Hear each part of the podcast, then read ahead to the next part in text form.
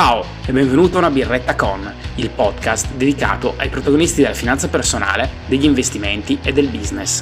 Seguici se vuoi apprendere tutti i segreti e il punto di vista di chi ha avuto successo in questo ambito. Se vuoi partecipare in live e porre le tue domande agli ospiti, ricordati che registro le puntate in live su YouTube, Facebook e Twitch per poi pubblicarle anche su Spotify, Google Podcast e Apple Podcast. Cheers!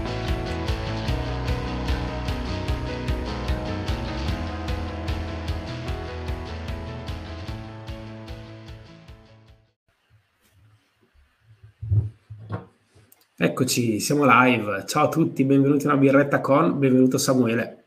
Ciao, piacere, grazie di avermi invitato. Grazie Samuele a te di aver accettato, per me è un onore averti qui perché diciamo che qualche anno fa ascoltavo il tuo podcast e mai avrei pensato di, di poter essere io addirittura a intervistarti.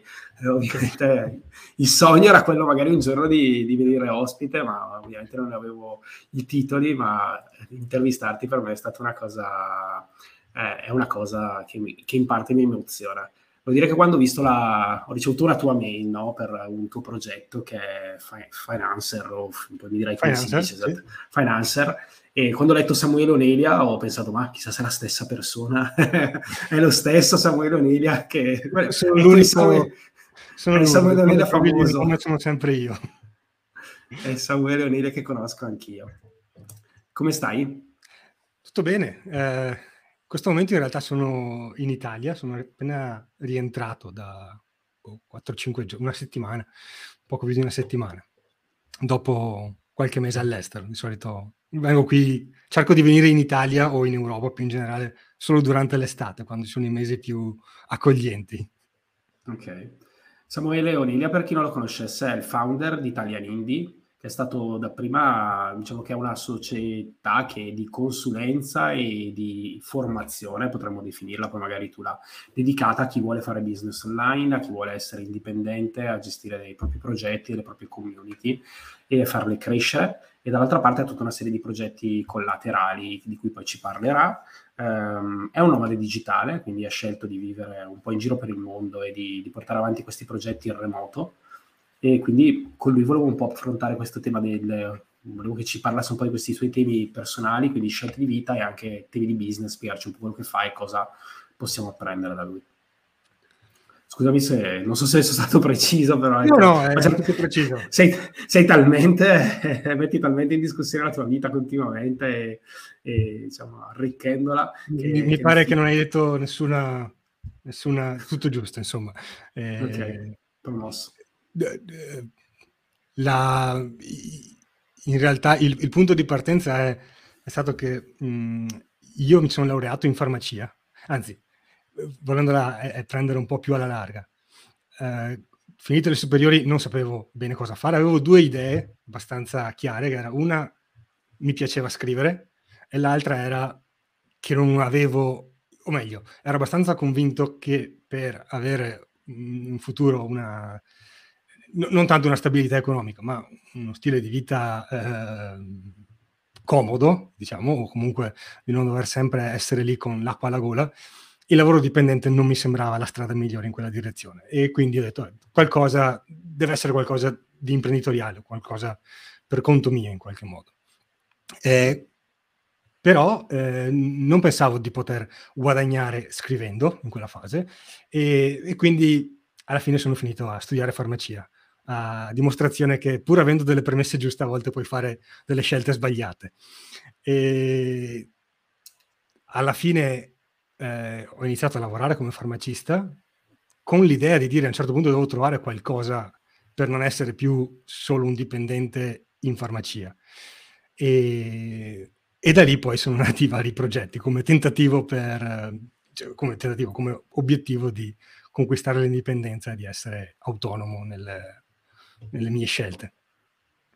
Ok, quindi è qualcosa che già avevi dentro, diciamo, anche prima di intraprendere una carriera tradizionale che poi hai, hai diciamo, stai ancora, nel senso che dire, stai ancora vivendo e stai ancora sì. portando nella tua, nella, tua vita, nella tua vita personale. Volevo solo, per quanto voglio dire, il progetto del podcast di Italian Indie sia un po' preistoria, mi sembra di capire, comunque sia un po'... Eh, si è un po' lasciato alle spalle quello legato un po' alle interviste delle persone. Volevo solo chiederti, siccome io ci sono molto affezionato, insomma, volevo solo chiederti cosa ti aveva lasciato quell'esperienza e, e perché magari avevi deciso poi di, di dedicarti ad altro.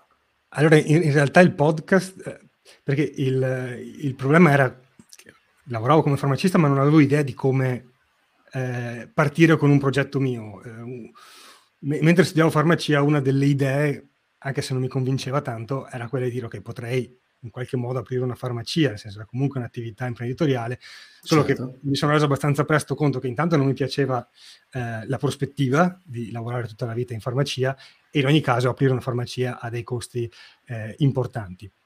Quindi non è una cosa che parti così, ne, ne, ne, con pochi risparmi e vediamo come va. Eh, quindi a un certo punto eh, ho detto ok, finché lavoro qui in farmacia non ne vado fuori, mi prendo un anno sabbatico, vado in Australia e vediamo se nel frattempo maturo qualche, qualche idea. A quel punto non parlavo inglese, per prepararmi diciamo, a questa idea di dire vado in Australia, all'epoca ero, eh, avevo appena boh, forse 26-27 anni, adesso non ricordo esattamente, quindi c'era ancora l'opportunità del visto vacanza lavoro che alcuni fanno per andare in Australia un anno però non parlavo inglese, quindi per eh, fare pratica, aspetta che chiudo qua le notifiche, eh, mm-hmm. per fare pratica ho cominciato ad ascoltare podcast in inglese, mi piaceva ovviamente l'argomento business, e ho iniziato ad ascoltare podcast di interviste a imprenditori in inglese. E dopo un po' mi sono detto, ok, ma come mai che non c'è, non c'è una cosa del genere in italiano? Non posso ascoltare anche qualche... fare pausa dall'inglese e ascoltare qualche intervista a imprenditori italiani non ne ho trovate. ho detto, boh, questa in realtà potrebbe essere una cosa che potrei fare io, nel senso, alla fine questi podcaster americani che ascolto eh, creano una community e poi da lì sviluppano un, uh, un business. E, e, quindi niente, in realtà ho dato le dimissioni, eh, ho perso i soldi del biglietto per l'Australia e del visto e invece di partire ho cominciato a fare il podcast con le interviste di cui parlavi un attimo fa. Quindi all'inizio era eh, un format eh, a domande fisse, poi nel tempo si è evoluto e alla fine era tipo un'ora di intervista con prima una pre-intervista per preparare le domande, capire a fondo tutto il percorso dell'imprenditore. E, e, e è stata di sicuro un'esperienza eh, importante, eh, boh, intanto perché ho, ho accelerato in maniera gratuita la, la, la, mia competenza, nel senso perché vai a parlare con mh, persone che magari appunto sono imprenditori, sono più avanti di te e ti spiegano cosa stanno facendo e eh, chiaro, lo spiegavano gli ascoltatori, però io da intervistatore potevo fare le domande che, certo. che interessavano a me per primo. Eh, e quindi in quel senso è stata utile. Eh, ho uh, beh, senso, ho creato un sacco di amicizie, tra l'altro. Eh, questo... una, di questa, una, di queste è stata um, con Alberto, con cui collaboriamo tuttora su Italian Indie, e sulle consulenze legate al, al progetto. E, um, poi in, in, realtà il, il, il, il, punto di svolta è stato, eh, negli anni abbiamo provato eh, varie cose, ma alla fine la cosa che eh, piaceva ad entrambi e su cui volevamo concentrarci, deciso questa qui è quella su cui vogliamo lavorare a pieno, era quella eh, di quelli che chiamiamo produttori di conoscenza. Eh, quindi aiutare chi eh, sviluppa, crea eh, ebook, corsi online, membership di formazione e via dicendo. E a quel punto le interviste erano utili fino a un certo punto, come mm-hmm canale di marketing, perché non ci sono così tanti eh, produttori di conoscenza che potevo intervistare, no? dire ok, vieni e facciamo un'intervista non sul business in generale, ma sul business specifico di questa categoria di imprenditori. E se, se appunto, avendo seguito, sai, no, ho intervistato varie persone che fanno quell'attività. Certo. E a, a, arrivato a 200 episodi e passa, credo di averli avuti, cioè di, credo di averli avuti come ospiti tutti quelli che a quel adesso, si è formato quelli che ti interessavano poi nel frattempo magari negli ultimi due anni magari ne, qualcun altro è partito c'era magari qualche altro ospite potenziale ma non non pensavo di poter avere due ospiti, se- due ospiti al mese diversi che parlavano di questi argomenti. Perché secondo me non c'era sì, abbastanza, sì. Eh, c'erano abbastanza ospiti potenziali di partenza. Eh, okay. Quindi quello è stato il, il, il, motivo principale. E dall'altra parte, eh, sì, c'era l'idea di dire, ok, eh, su questi argomenti eh, ne sappiamo, possiamo creare noi contenuti utili per questo pubblico senza dover prendere in prestito il, l'esperienza di, di, altri ospiti.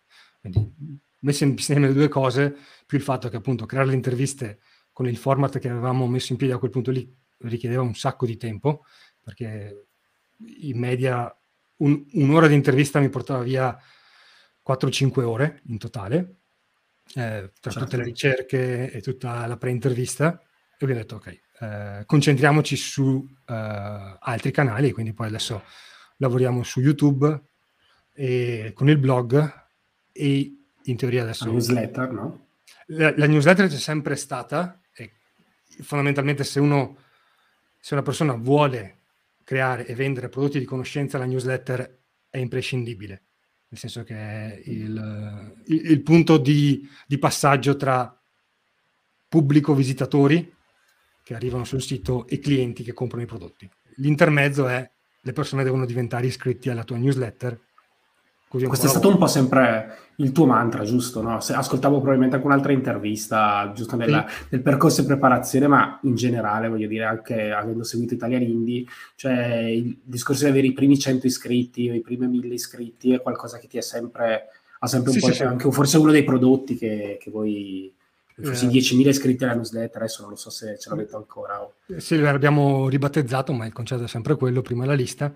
Eh, sì, assolutamente. Anzi, addirittura in realtà ce l'avevo già prima di partire, per cui un, un, test, che, un test che avevo fatto per dire, ok, mh, vale la pena eh, lanciarsi su questa cosa qua, invece che per dire prendere il biglietto e andare in Australia, è stato, vediamo se riesco a tirar su un centinaio di iscritti solo con una landing page e promuovendola così tra amici, contatti, conoscenti vari. E arrivato a 100 iscritti ho detto ok, almeno ho un minimo di base, qualcuno cui, da cui far partire un minimo di passaparola e partiamo, andiamo avanti col resto. Quindi la, la newsletter è il punto chiave. Poi il canale di traffico per qualsiasi progetto lo puoi decidere, può cambiare e nel tempo nascono nuove piattaforme, per cui quando, so, no, quando sono partito c'era già Instagram, ma non era assolutamente la piattaforma che è oggi. Non c'era TikTok, che oggi potrebbe essere un canale valido. Quindi il canale di acquisizione del traffico, quello può variare, ma la lista è, è fondamentale. Perché è tua sostanzialmente, giusto? Cioè comunque rimane qualcosa di... Perché è tua e perché è ti intima. permette di coltivare il rapporto con la persona n- nel tempo. Per cui Quindi oggi... Il... Mi senti bene? No, no, vai, no. vai. Sì, sì, ti sento bene, sì, sì, assolutamente, scusa. Il, il, il, problema soprattutto con un prodotto di conoscenza no, è che eh, richiedi nel momento della, dell'acquisto o della vendita, a seconda di come la vedi, un, un grande livello di astrazione al cliente. Il cliente non è come se ti vendo un, un etto di prosciutto, l'hai sempre mangiato, sai che è buono, e, e, e, ti immagini già quale sarà il beneficio che ottieni alla fine. Quando ti vendo un corso online o un ebook o una membership, devi eh, immaginare qual è la tua situazione attuale, immaginare dove potresti arrivare e valutare quanto è credibile il, l'offerta che hai davanti. E quindi ci sono vari livelli di, immaginazione che, che, senza avere eh, dati eh, pratici o basati sulla tua esperienza. Quindi coltivare il rapporto nel tempo è fondamentale per stabilire un livello di fiducia per cui dici ok, questa persona è affidabile e mh, l'ho valutata nel tempo e quindi posso fidarmi ad acquistare qualcosa da, da questo venditore.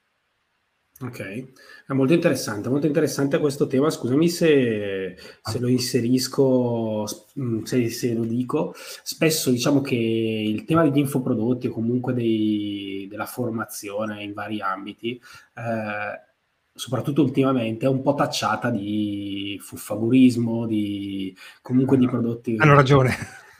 ok, no, so che voi avete, cioè io seguendovi da tanti anni, sapendo che siete online, che hai una certa credibilità, cioè sicuramente una credibilità, una storia che ti rappresenta, e sei fuori da quel mondo lì, sicuramente ti, ti distacchi, però...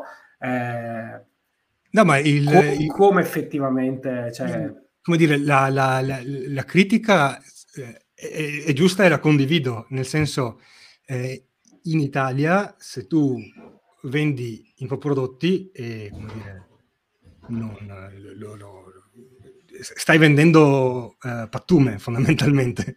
Cioè, il, il, concetto di infoprodotto è fregatura. Eh, sono polli quelli che comprano gli infoprodotti di base. Okay.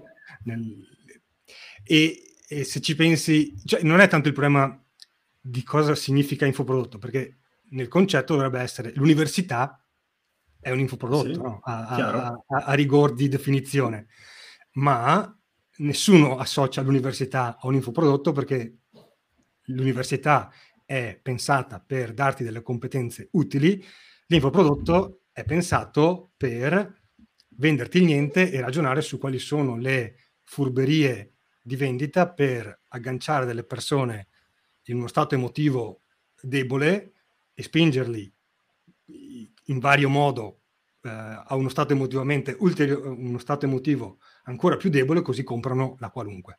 Robe che non, nessuno in uno stato razionale acquista, alcune persone finiscono per comprarle perché ci, ci cascano fondamentalmente. E, e se, se, guardi, dire, tutti quelli che spingono sulla vendita di infoprodotti, in genere eh, propongono cose del tipo non è importante, non devi essere l'esperto, puoi leggere tre libri e metti insieme le informazioni di questi tre libri e, e le vendi, perché non è importante cosa vendi, ma è importante come lo vendi. Ok. Eh, dal mio punto di vista, eh, produ- eh, per quello uso il termine produttore di conoscenza, per almeno far capire che non sto cercando di eh, okay. agganciare gli interessati a infoprodotti e compagnia. Il, il, punto base è cosa vendi, poi il come lo vendi è semmai una conseguenza, e semmai, anzi, il come lo vendi deve essere il più possibile eh, un metodo per accompagnare il cliente verso una scelta ragionata. Eh, okay. Perché in quel modo gli dice, ok, hai questo problema, questo è il risultato che ti prometto e fin là ci siamo, a prescindere, però poi gli devi dare delle, delle basi in cui lui è in grado di valutare la validità del prodotto. Ok, bene, bene. grazie anche della, insomma, schiettezza rispetto a, alla tipologia che comunque per la, ovviamente diverso. Beh, voi avete creato, cioè, diciamo, dalla vostra scuola o comunque dal vostra, dalla vostra community, sono usciti dei progetti interessanti, corretto, anche di grande successo. Me ne viene in mente uno legato allo yoga per dire, perché so che mia moglie per un periodo o forse abbonata, tipo questo scimmia yoga che avevo visto. No, in realtà a onore del vero la scimmia yoga non è... Non anzi, è. È stata, è stata lei quasi a darmi un, uno spunto, non in ah, maniera okay. diretta. Pensavo, non suo... forse comunque... Eh? No, alcuni, eh, alcuni che abbiamo che stati clienti, che poi in realtà sono anche amici, per dire eh, Davide Marciano, Mm-hmm. Cioè, conosco anch'io, è stato ospite anche di, di Affari miei. Eh, insomma, lui ha fatto un, un gran bel lavoro con, con, Affari miei. Era già partito, eh, però sì, appunto, abbiamo collaborato per, per alcune, su alcune cose. Ah. Ottimo, grazie. Saluto Davide, che è un amico, insomma, sicuramente ha fatto un bel percorso, sta crescendo veramente tanto. Con serietà, no? come dici tu, diciamo, a parte no, lui, eh, eh, eh, insomma, eh, sono di parte, quindi no, non posso dire troppo, no, però è, è bravo eh, ed è anche un, una bella persona. Sì, sì, assolutamente. Per quello che lo conosco anch'io, insomma, ho avuto modo di conoscerlo in questi anni, è sempre stato molto disponibile anche nel confronto, quindi un saluto a Davide. Bene, quindi oggi tu ti occupi di eh, Italian Indie, in cui sostanzialmente aiutate le persone a creare delle community e a farle crescere. Guarda, nel, il, ehm, come dire, il, il, progetto Italian Indie è stata la prima cosa su cui ho lavorato online.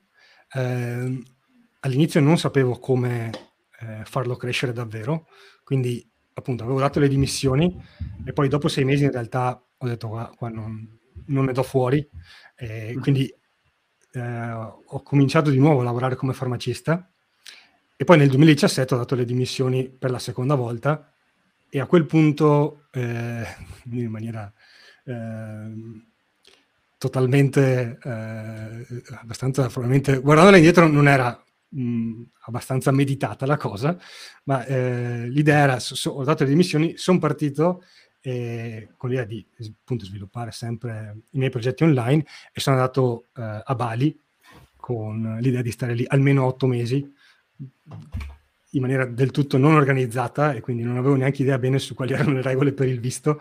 Ho capito tipo una settimana prima, per fortuna avevo un amico che c'era già stato e mi ha detto guarda, ok, puoi entrare eh, in Indonesia solo con il passaporto anche se non hai un visto richiesto in ambasciata, quindi non ti mandano indietro. Eh, e comunque ecco, lì sono partito. Una delle idee che avevo già in quella fase era di dire ok, uh, di sicuro sviluppare Italian Indie, ma nel frattempo uh, voglio anche sviluppare qualcosa al di fuori di Italian Indie e idealmente al di fuori o non del tutto legato al mercato italiano. Uh, considera che a quel punto non parlavo neanche bene l'inglese, quindi la prima sera che sono arrivato a Bali, no, la prima sera, la, una delle prime comunque, ho conosciuto un paio di ragazzi, uno lo conoscevo già a dire il vero, perché non sapevo che era lì, ma è stato ospite del podcast e poi c'è stato un altro ragazzo con cui siamo diventati amici, mi ha detto vieni a mangiare fuori così facciamo quattro chiacchiere e c'era con noi questa ragazza inglese e loro parlavano in inglese ovviamente perché c'era questa ragazza, io ascoltavo e cercavo di capire cosa dicevano, eh, ma non riuscivo assolutamente a parlare. Però appunto nel tempo fatto pratica eh, in quel senso.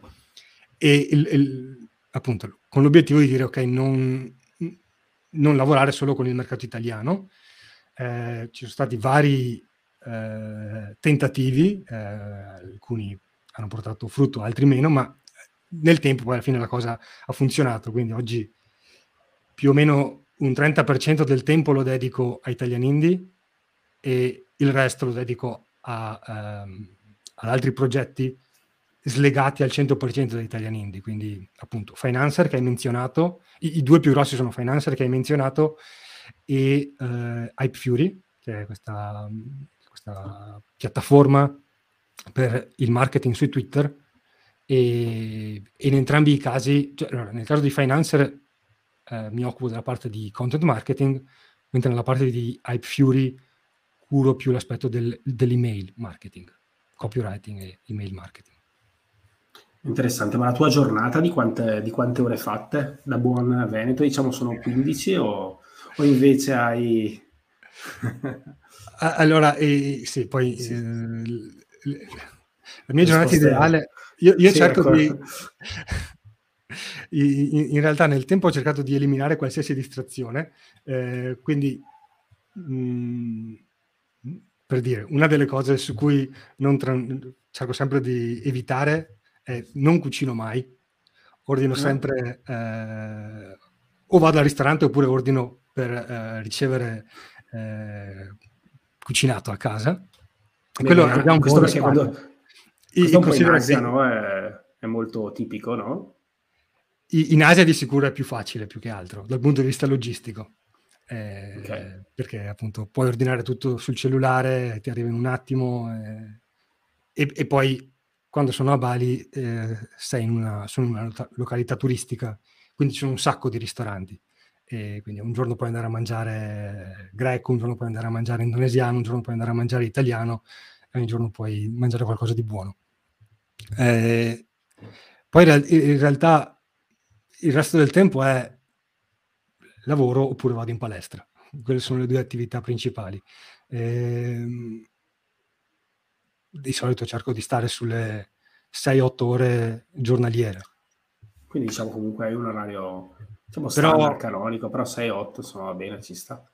Però sì, in, in realtà il fatto è che mh, mm, mi piace quello che faccio, no? quindi non...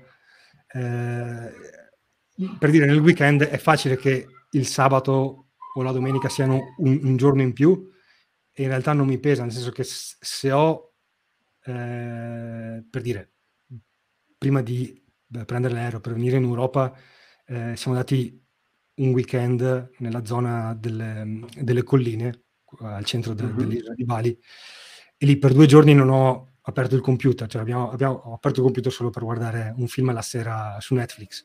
Ma eh, quindi se c'è qualcosa di interessante non ho problemi a, a interrompere, ma altrimenti, eh, altrimenti boh, eh, mi piace mettermi davanti al computer e scrivere qualcosa o continuare il lavoro su qualche fronte. Ma insomma, la vera libertà è quella lì, no? Cioè il nomade digitale io me lo immagino così, poi non lo so se sono tutti così, tu magari hai più esperienza stando vari, però in qualche modo decide lui quando lavorare, come lavorare, dove lavorare. Poi anche tu sei più o meno stanziato, cioè comunque eh, in qualche modo magari hai trovato dei tuoi posti nel mondo. Sì, però... No, l'unica cosa che evito è quella di, la... se, se posso, è quella di lavorare troppo tardi alla sera, perché poi faccio fatica a dormire, ma al di là di quello non, non mi dà problemi.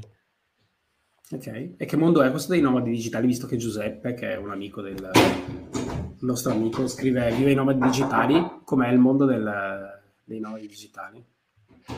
Eh, credo ci sia un po', un, po', un po', per tutti i gusti, nel senso che... Uh, cioè la parola amici... va molto di moda, no? Però... È...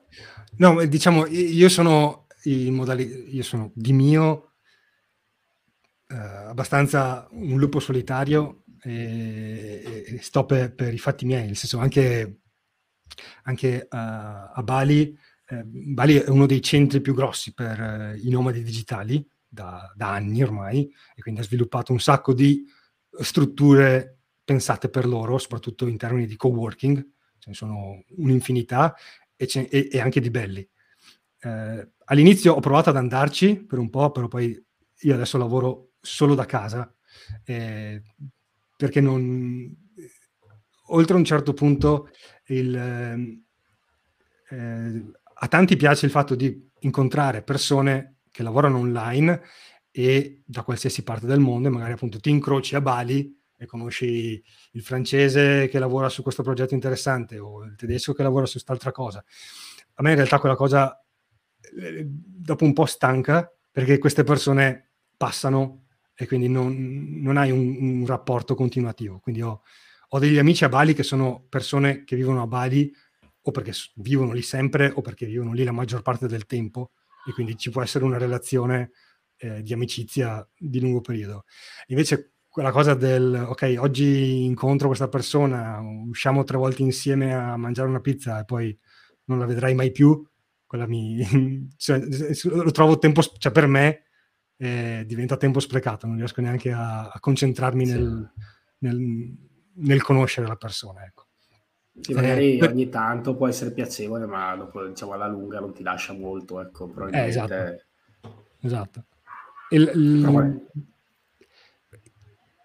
eh, l'altra parte, eh, per, per, una persona che è più magari socievole del sottoscritto, quello può essere un buon modo eh, per espandere eh, una rete di contatti e anche magari per trovare eh, nuove collaborazioni. Cioè, ho amici che frequentando i coworking hanno trovato un sacco di clienti e, e, come dire, stanno a Bali anche proprio per questa possibilità di avere contatti utili.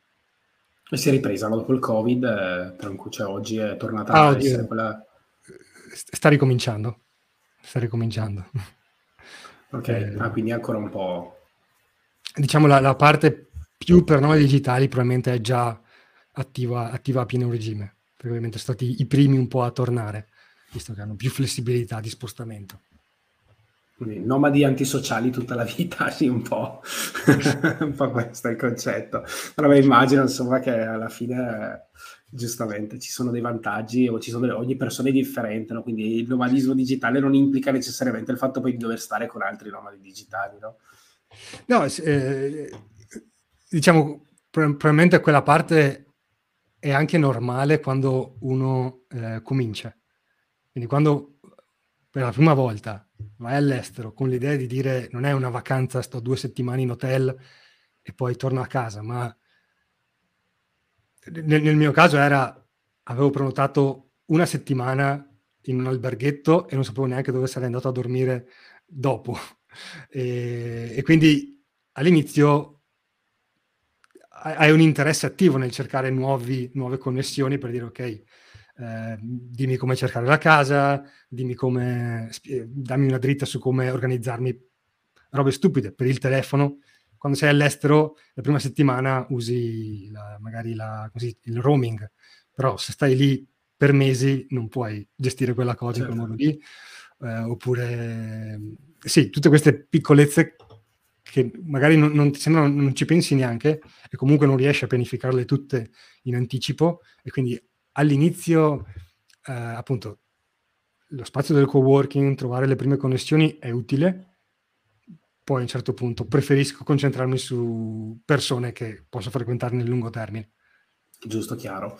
Ma senti, parliamo anche un po' di Asia, visto che okay. la, la, frequenti. Come, cosa vedi ecco, di differente quando torni in Italia? Come, come trovi il nostro paese? Insomma, qual è lo, quanto, è la, quanto è grande l'impatto da, da, tutte e due le parti? Ecco.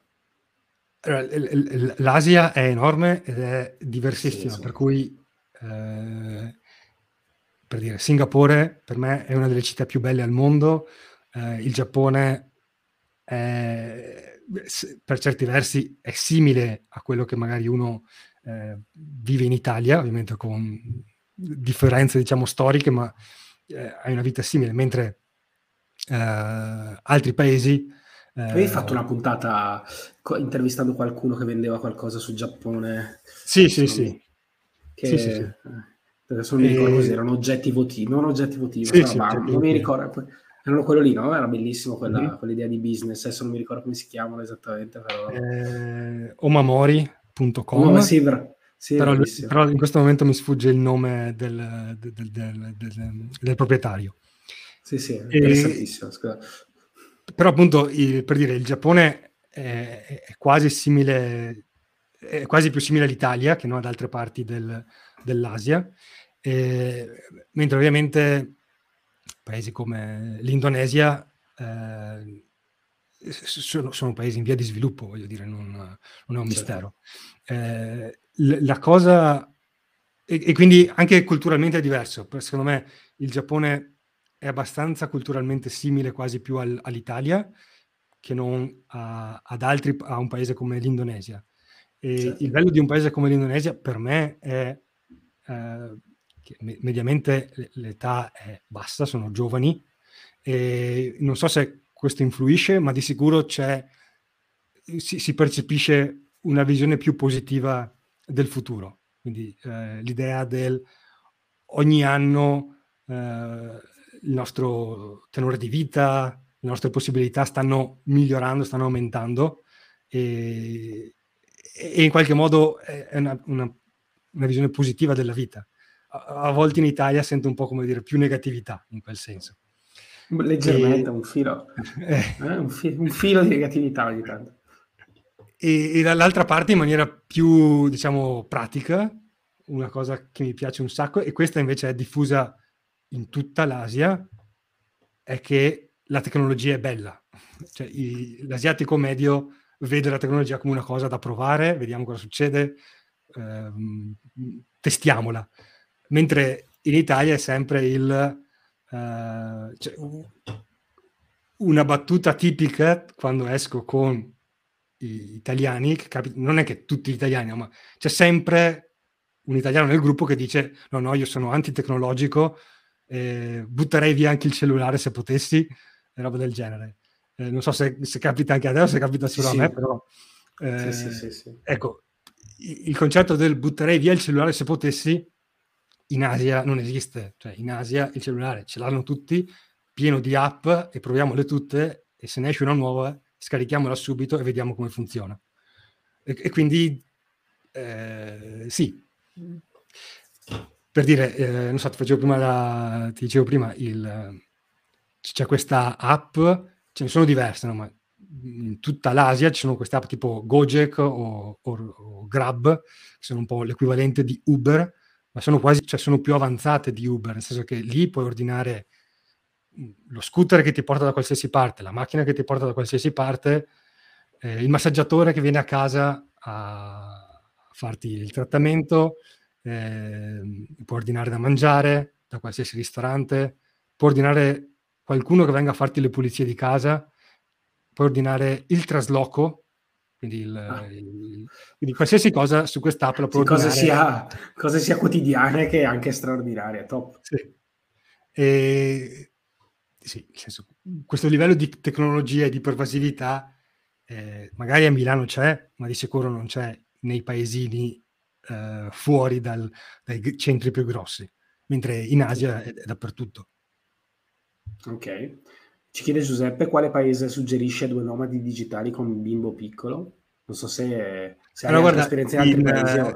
Eh? In realtà, eh, per, però non so se i genitori italiani sono spericolati come i genitori russi, ma sono andato um, prima, prima, del Covid, eh, avevo conosciuto questa coppia, eh, appunto, di genitori russi, eh, che viaggiavano con il bambino e hanno cominciato a viaggiare con lui quando aveva sei mesi ed erano andati anche, ed erano a Bali a quel punto lì. Eh, io, io, non so se consiglierei Bali uh, per un bambino di quell'età lì, nel senso mi sembra abbastanza, cioè, o meglio, non è che succede niente, però devi controllarlo perché non è a tutti gli effetti a norma a norma di legge per un bambino che magari va in giro a toccare, mettere in bocca qualsiasi cosa e rabalta, eh, rotolarsi per terra, roba del genere. E, e ovviamente i paesi europei sono meglio in quel senso lì. Qualsiasi paese europeo è, è un attimo più accogliente da quel punto di vista. Eh, però, eh, appunto, dall'altra parte, se è, pieno di bambini in Asia, e quindi se vuoi portarlo a Bali, eh, probabilmente non, non, è la fine del mondo. Ci vogliono molte più attenzioni, secondo me, rispetto a quelle che avresti se, se vai, non so, in Grecia o in qualsiasi isola del Mediterraneo o magari in qualche paese dell'est Europa o non so, qualsiasi paese europeo, insomma. Chiaro, chiaro. Eh, non volevo fare tutta la puntata su Bali, ma ti volevo chiedere se anche lì si sente un effetto inflattivo sull'inflazione o... e quindi se negli anni è diventata molto più cara oppure se rimane una meta abbordabile, quant'è la differenza? Ecco, non voglio sapere, cioè, con quanto si può vivere più o meno a Bali? Eh, guarda, su questo, questo, qui è un argomento di discussione frequente con, uh, con un altro amico con cui, che vive spesso a Bali. Uh, allora, n- non so se c'è stata una forte inflazione, faccio fatica a misurarlo, finché ero lì non l'ho, non l'ho percepita. Eh, diciamo, anzi, forse negli anni, nel, nel, periodo del Covid, probabilmente la vita era diminuita un po', eh, anzi, sicuramente era diminuita, soprattutto il costo delle case. Eh, se eri fuori dalla zona più eh, turistica per occidentali, potevi avere una casa spaziosa, con la piscina, in una località senza essere in centro con tutti i motorini che sfrecciano in giro a, a poco, a prezzi davvero bassi. Eh, quindi cosa che qui paghi sì e no, magari un letto con cucina in un appartamento, lì hai due o tre camere, e la piscina e le pulizie e, l'elettricità pagata e tutto quanto. Eh, però diciamo, questo ovviamente era però una parentesi, nel senso che non so quanto durerà eh, questa situazione e stava, sta, già, sta già rientrando in qualche, in qualche modo. E detto questo, in realtà a Bali puoi vivere con pochissimo. Eh, dipende qual è il, il, tenore il, il, il tuo livello di tolleranza. Eh, quindi mm-hmm. se vai a man- se mangi eh, nei risto- ristorantini, diciamo, nei, nei, nelle osterie pensate, tra virgolette, per, cioè che frequentano i, le persone anche normali eh, di Bali, normali verso il, il povero, eh, probabilmente puoi spendere un euro e, e, e fai un pasto.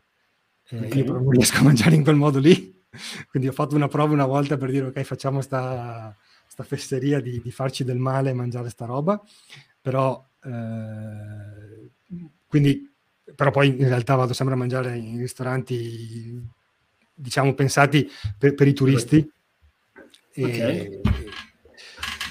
e, e, e lì il prezzo boh, non è tanto diverso da, da quello che, che, spenderesti qua. Poi ah. Italia è, è, vario, nel senso che Milano di sicuro certo. costa di più che non stare a Bali.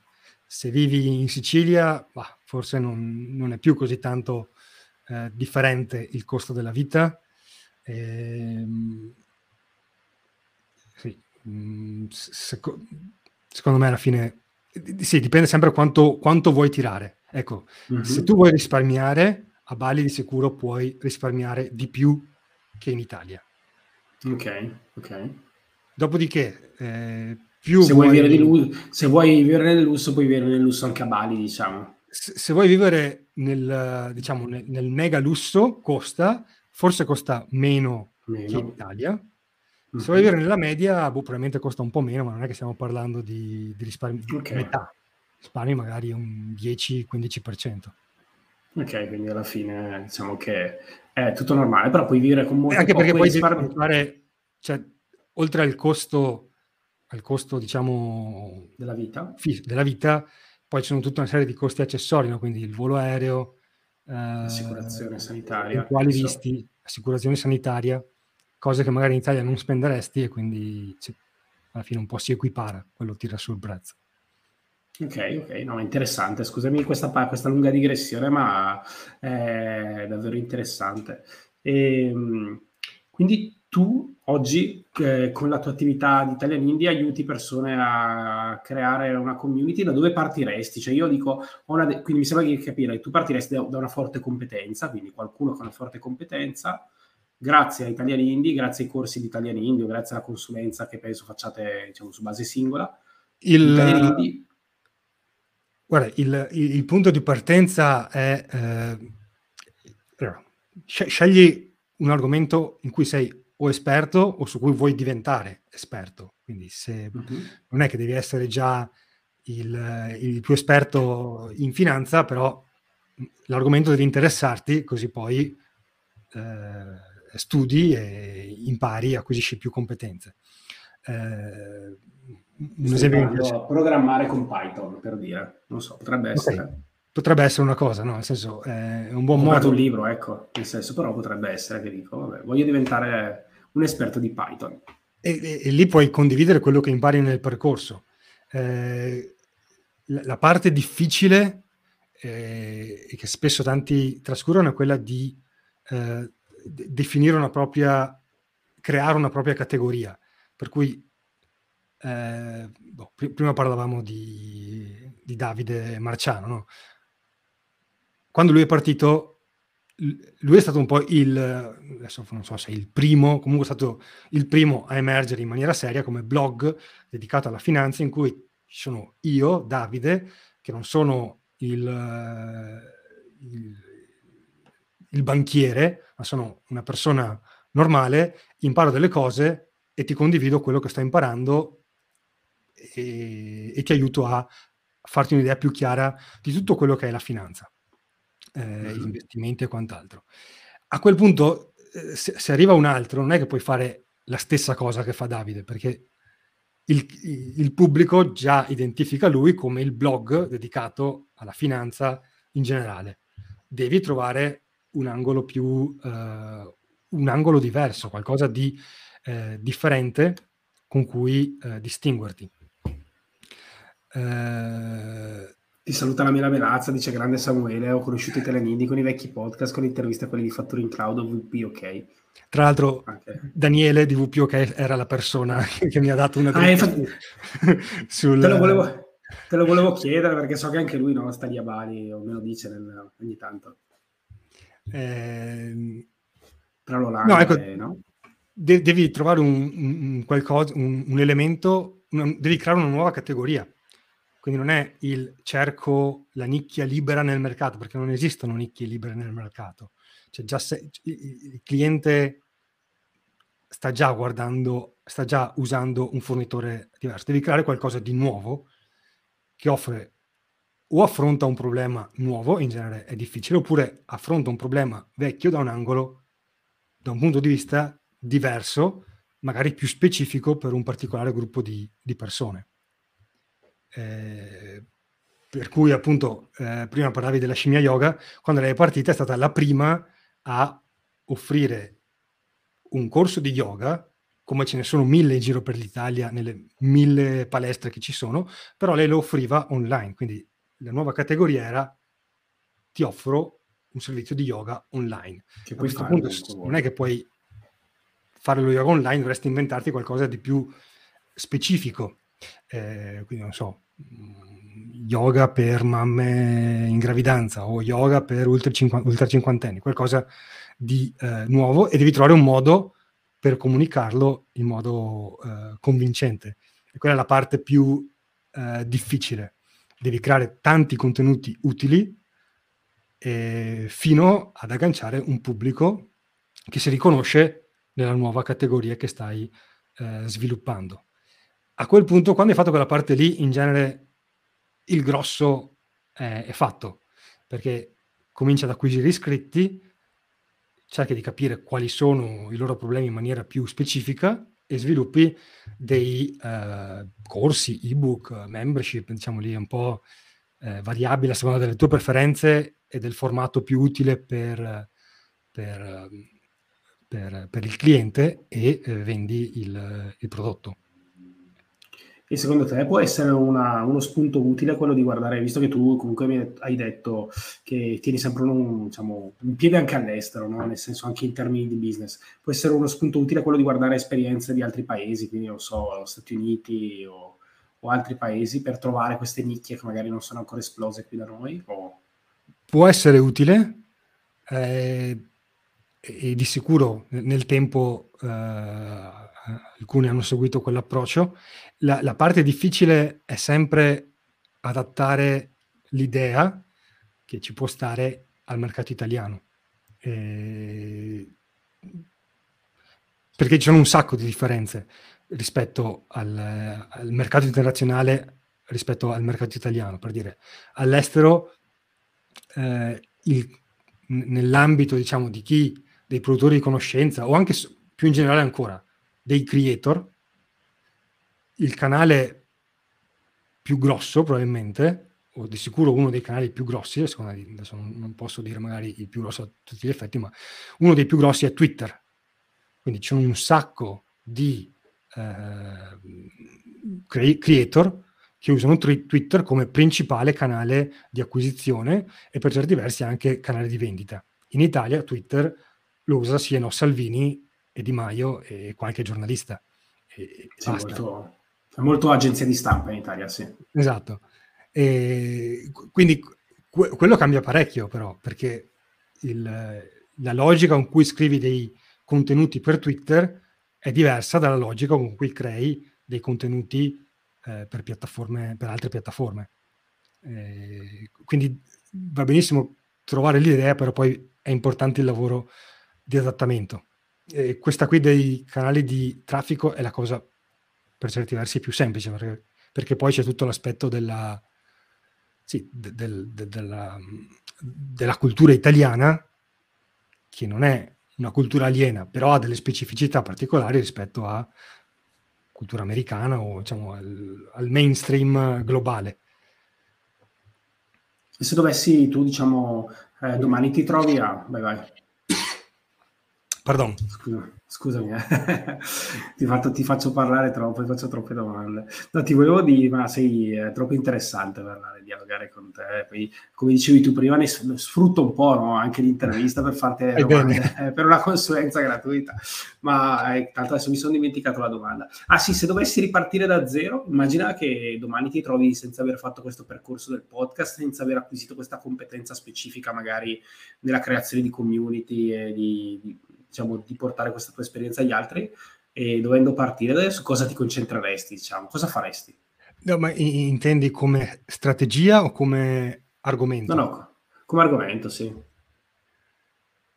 Guarda, in, in realtà l'argomento prodotti di conoscenza mi, mi, interessa comunque e per certi versi, eh, diciamo, gli ultimi mesi sono stati un po' intensi però ho già fatto diversi esperimenti per partire in quella direzione in inglese e non escludo di, eh, per dire, un'idea che mi, che mi continua a frullare in testa è quella di partire con un podcast in inglese dedicato ai produttori di conoscenza, dove lì il mercato è più grande, wow. più avanzato e ci sono appunto più ospiti potenziali che, che potrei investi- intervistare. Usare Twitter come, come, base di partenza, perché adesso hanno sviluppato uh, i, gli spaces, quindi è questa mm-hmm. piattaforma un po' tipo uh, Clubhouse. Sì.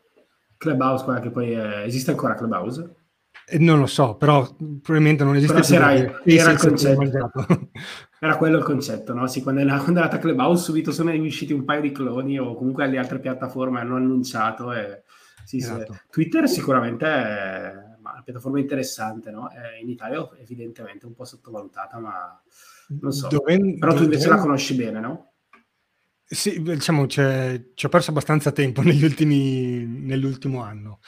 Eh, è molto competitiva, perché c'è un sacco di gente brava che, che, ci, che, ci, che lo usa, però è, è, è, l'unico social che riesco a, a trovare interessante. Facebook no, no, non mi piaceva prima, dopo che abbiamo fatto degli esperimenti abbiamo visto che insomma anche sul fronte del, dell'advertising aveva, era sempre meno utile, quindi proprio l'ho, l'ho abbandonato.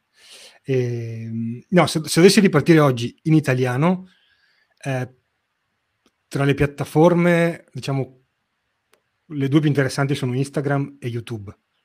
Eh, il problema grosso è che io di mio odio registrare video, eh, soprattutto se sono io da solo. Quindi gi- già oggi venire in video qui per me è stato ok, devo prepararmi mentalmente, eh, andare in video e tutto quanto, ma se sono da solo è un dramma quindi proprio non riuscirei a farlo. Quindi probabilmente andrei su Instagram per, per, per esclusione. E come argomento ci sarebbe sempre quello dei prodotti di conoscenza e l'altro probabilmente è, questo è un interesse più recente, ma andrei sulla finanza.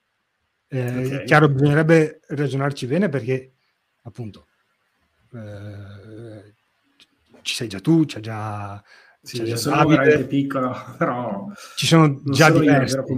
Ce ne sono tantissimi, sì. Il problema vero, no? Che chiunque di, pensi di aprire, cioè per, chiunque magari ha in testa di aprire un canale di finanza di, su YouTube dice, vabbè, cosa posso fare? Faccio la finanza personale, perché è quello che rende di più, è un argomento che comunque interessa a tutti.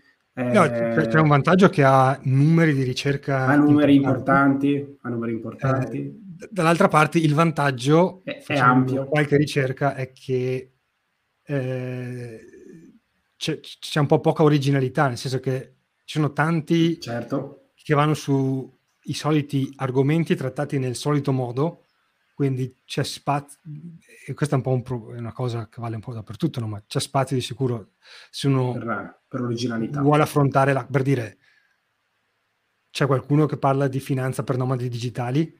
No.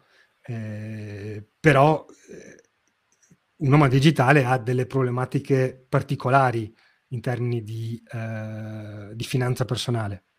C'è il Nomad eh, Capitalist, che è un canale YouTube inglese, non so se lo segui. Sì, sì, in, in inglese di sicuro, pensavo in italiano. No, no, no, che, sì, no, un canale inglese interessante, che, che sì, ce ne sono un po' che parlano di questi temi, per esempio su, in, in Italia non ce ne sono in effetti. È interessante quello. Oppure, sì, mh, mm, diciamo, c'è sempre questa cosa del il, il target medio in genere è uh, uomo tra i 20 eh, e i 40 anni. Que- quello è più, più, o meno il target che tutti uh, mirano. Ah. Ci sta da un certo punto di vista perché il target uh, è, come dire, è, è, il pubblico già visibile perché...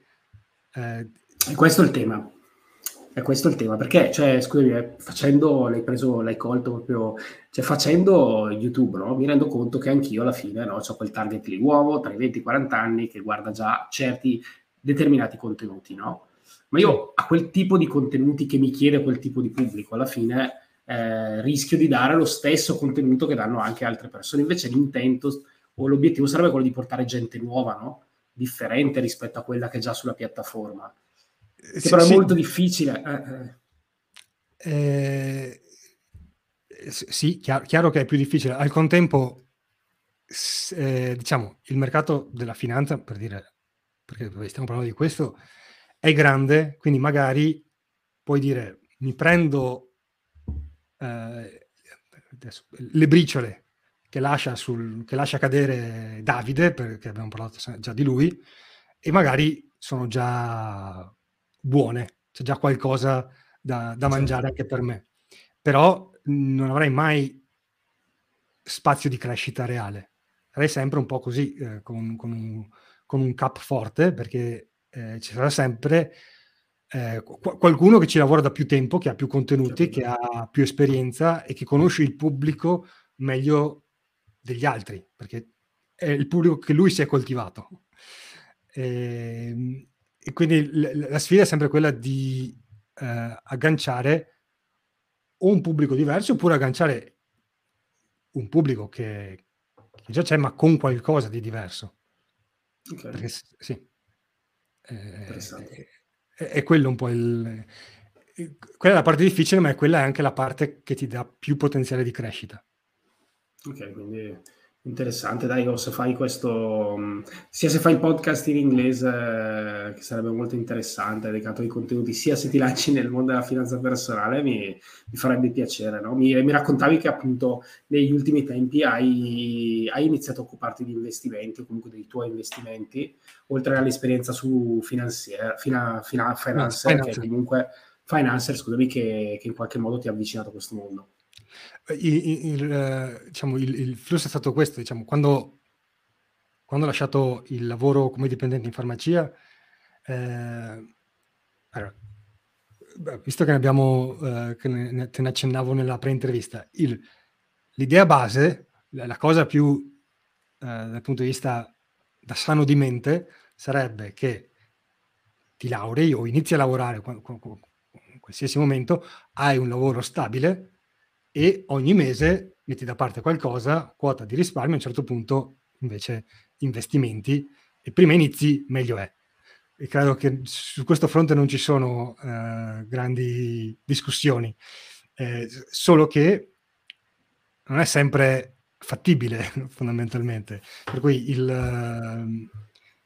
eh, il, lavoro che avevo come farmacista non mi andava e non avevo intenzione di farlo per tutta la vita e quindi quello già metteva un punto di dire, ok, questo, questo, questa fonte di entrata non è stabile perché il prima possibile la voglio eliminare.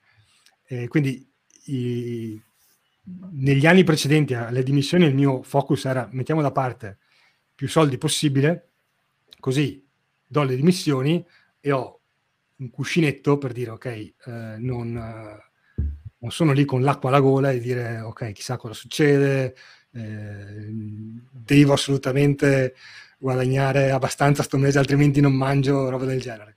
Quindi il, il focus per diversi anni è stato quello, avere eh, risparmi e averli anche, eh, come dire, liquidi, nel senso poterli usare in qualsiasi momento perché eh, il progetto non Senti. funziona, una collaborazione certo. si interrompe e roba del genere.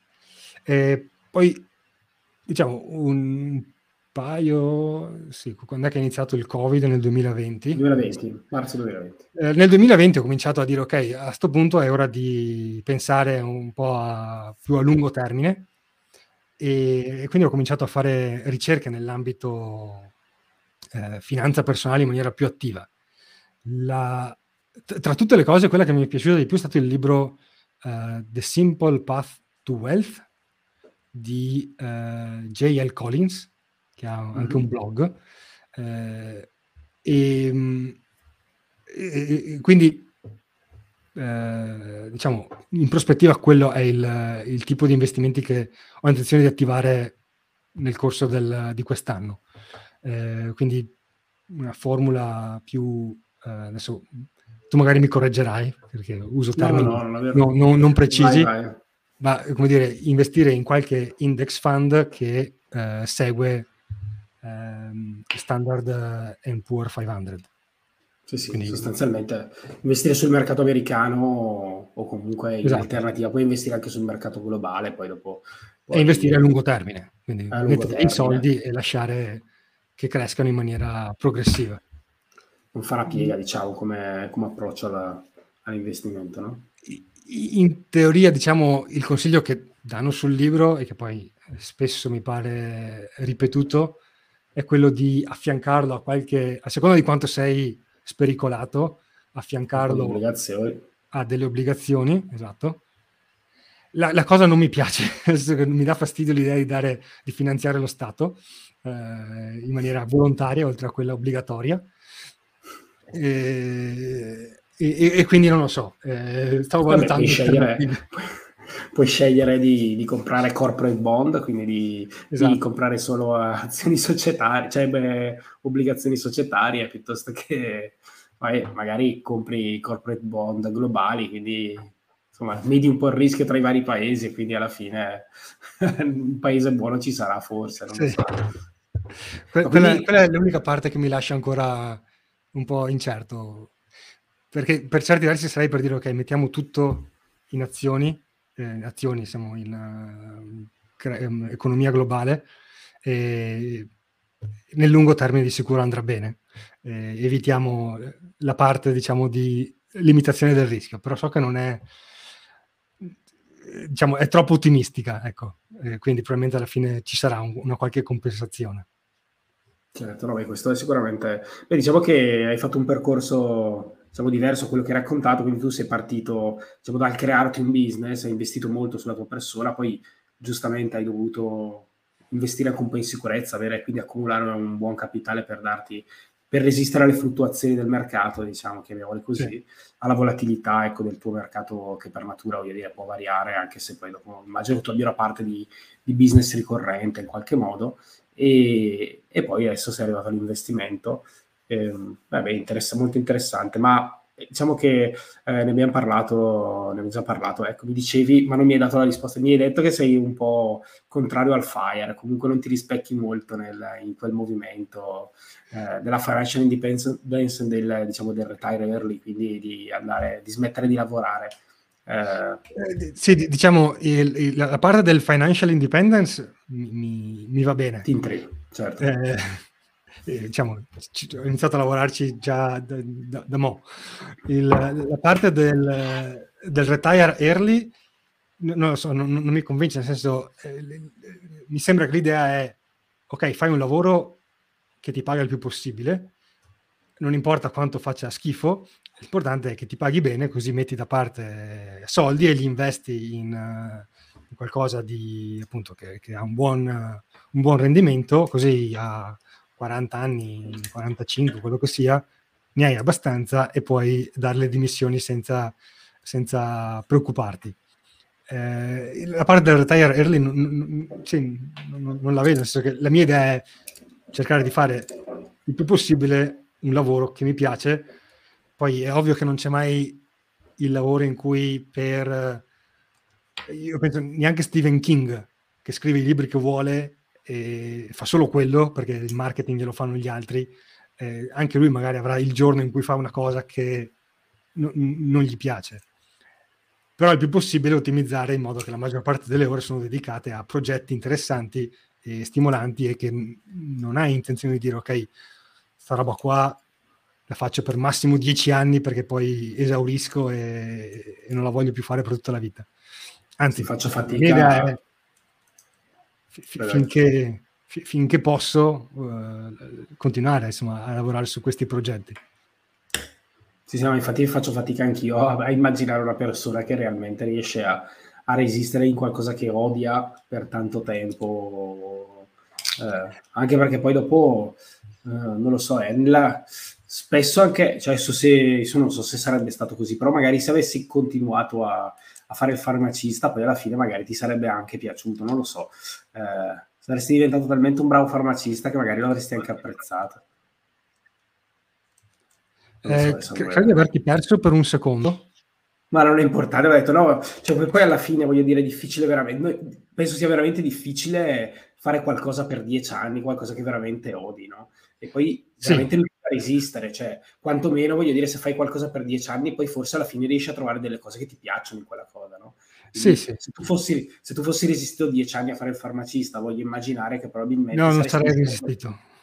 non saresti resistito, ma se fossi resistito probabilmente saresti resistito perché avresti portato in quell'attività qualcosa che ti piaceva, quindi magari non lo so, avresti sì. messo su un, un, commercio online oppure una community di farmacisti per, per divulgare da qualche parte Grazie. o per ottimizzare quella tipo di attività, no? Cioè ti saresti trovato una nicchia per, per fartela piacere, se proprio... E quindi uno sì. che fa dieci anni un lavoro, bene o male, adesso ci saranno quelli che si lamentano dalla mattina alla sera, però eh, so, ho l'impressione che ci siano tanti che si lamentano dalla mattina alla sera, eh, però appunto non, io per me non ci sarei riuscito. No, e l'altro problema del, del, Fire è la parte del minimalismo, nel senso che anche quella non, non mi convince del tutto, eh, appunto, o, o meglio, dipende poi sempre uno come, come la intende, no?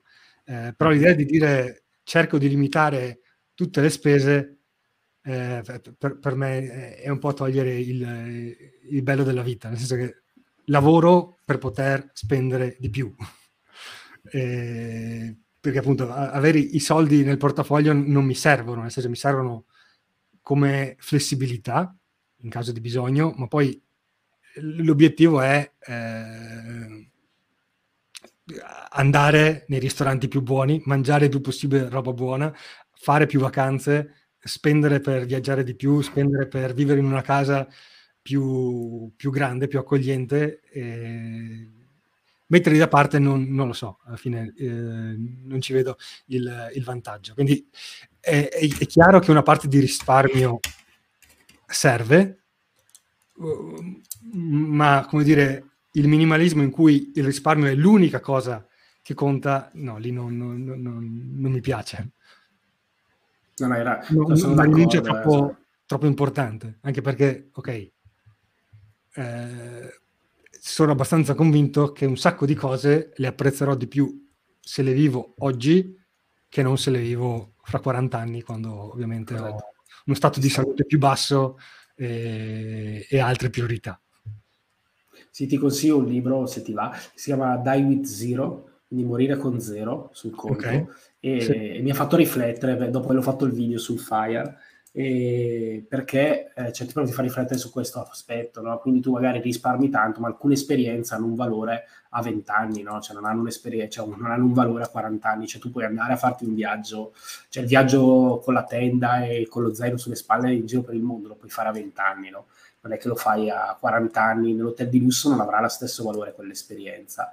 Eh, la stessa cosa lui per dire, dice, cioè tu puoi morire, lasciare l'eredità ai tuoi figli e magari gli lasci anche un milione di euro, ma magari i tuoi figli, quando tu gliela, quando muori e hai 80 anni, loro ce ne hanno 60 di quei soldi, non sanno assolutamente cosa farsene, no? Quindi tanto vale che magari li aiuti a, che ne so, a studiare, piuttosto che glieli dai in una fase della vita in cui effettivamente quei soldi possono avere un valore, no?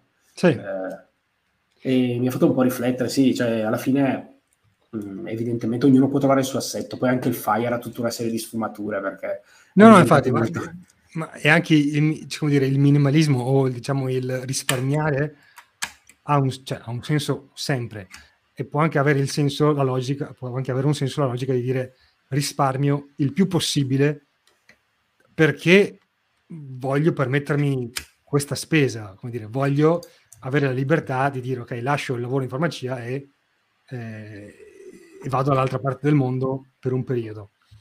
Eh, però il, il, risparmiare per avere i soldi in banca e tenerli lì, ok, a un certo punto sì, dipende quanti e sì, quanti... Essere... Sì, sì, sì, diceva per essere più ricco del cimitero, magari anche non lo so. Esatto. Però, vabbè, giustamente, però eh, diciamo che ovviamente tutto va fatto con una certa logica, progetti di una certa logica, insomma, e programmando il proprio futuro e la propria libertà, insomma, il proprio tempo. Ma progetti per il futuro, tu invece hai qualcosa di cui ci vuoi parlare oltre a quello che ci hai già detto? No, in, in realtà la... Sembri già abbastanza impegnato, eh, però... Sì, sì diciamo, il, il, progetto per il futuro è quello di eh, lavorare ancora di più sul, sul mercato eh, internazionale, in, in, inglese, non so come lo, lo vogliamo chiamare. Quindi, eh, diciamo, Twitter è davvero una piattaforma che mi piace, e su cui vorrei riuscire a crescere ancora di più in termini di, di visibilità, perché poi se hai, se hai, la visibilità hai un sacco di altre opportunità di, di ogni tipo. E, Ma lo consigli, lo consigli, anche in Italia, Twitter, scusami, eh? per quanto Ora, a dire cioè, il vero... Come, pensi che possa avere delle potenzialità future? O... Quando, quando ci siamo parlati, eh, diciamo, sentiti dopo che appunto avevo scritto questo articolo su, su Financer, in cui eh, ti menzionavo e quindi poi ti ho detto guarda che ti ho menzionato qua. Eh, ecco. E nello stesso articolo menzionavo anche altri eh, blogger italiani eh, e quindi ho contattato anche loro con un paio appunto c'è stato un po' di scambio e ho notato che anche, anche un paio di loro usano Twitter come principale canale. Eh, diciamo, n- per chi parla alla fascia 20-40, eh, Facebook ormai è sempre più marginale. E, appunto c'è YouTube, c'è Instagram, però se non ti piacciono, eh, se non ti piace diciamo il video e non ti piace magari curare la, la parte grafica, Twitter diventa un po' l'unico, l'unico sfogo. E, diciamo, nel loro caso la mia impressione è che avevano comunque un potenziale basso, perché appunto ci sono poche persone, eh, ci sono pochi italiani in generale e ce ne sono ancora meno che parlano di finanza su Twitter eh, o di mille altri argomenti. Quindi eh, quando ci sono pochi, eh, pochi, poche fonti di contenuto su un particolare argomento, l'interesse per il pubblico cala. Quindi se voglio leggere di finanza non vado su Twitter perché ci sono due persone che ne parlano e quindi non ho, non ho materiale, vado piuttosto su YouTube dove trovo dieci canali diversi e nel mezzo ci sarà un contenuto che mi interessa.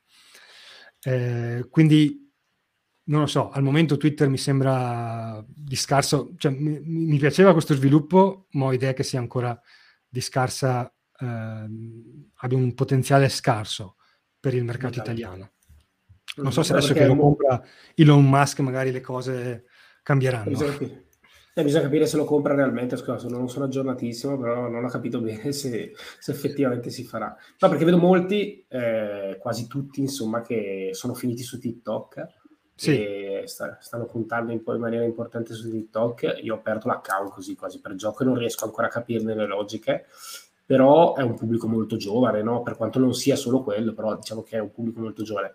Twitter mi aspetta una fascia più matura, però ecco, non so se... Eh, non so se, se magari esploderà anche da noi. Vedo che tutti quelli che, cioè la Silicon Valley, tutto quel mondo de, e molta della finanza personale anche in, eh, in estera c'è su, c'è su, Twitter, però ecco, non, non so se arriverà anche da noi.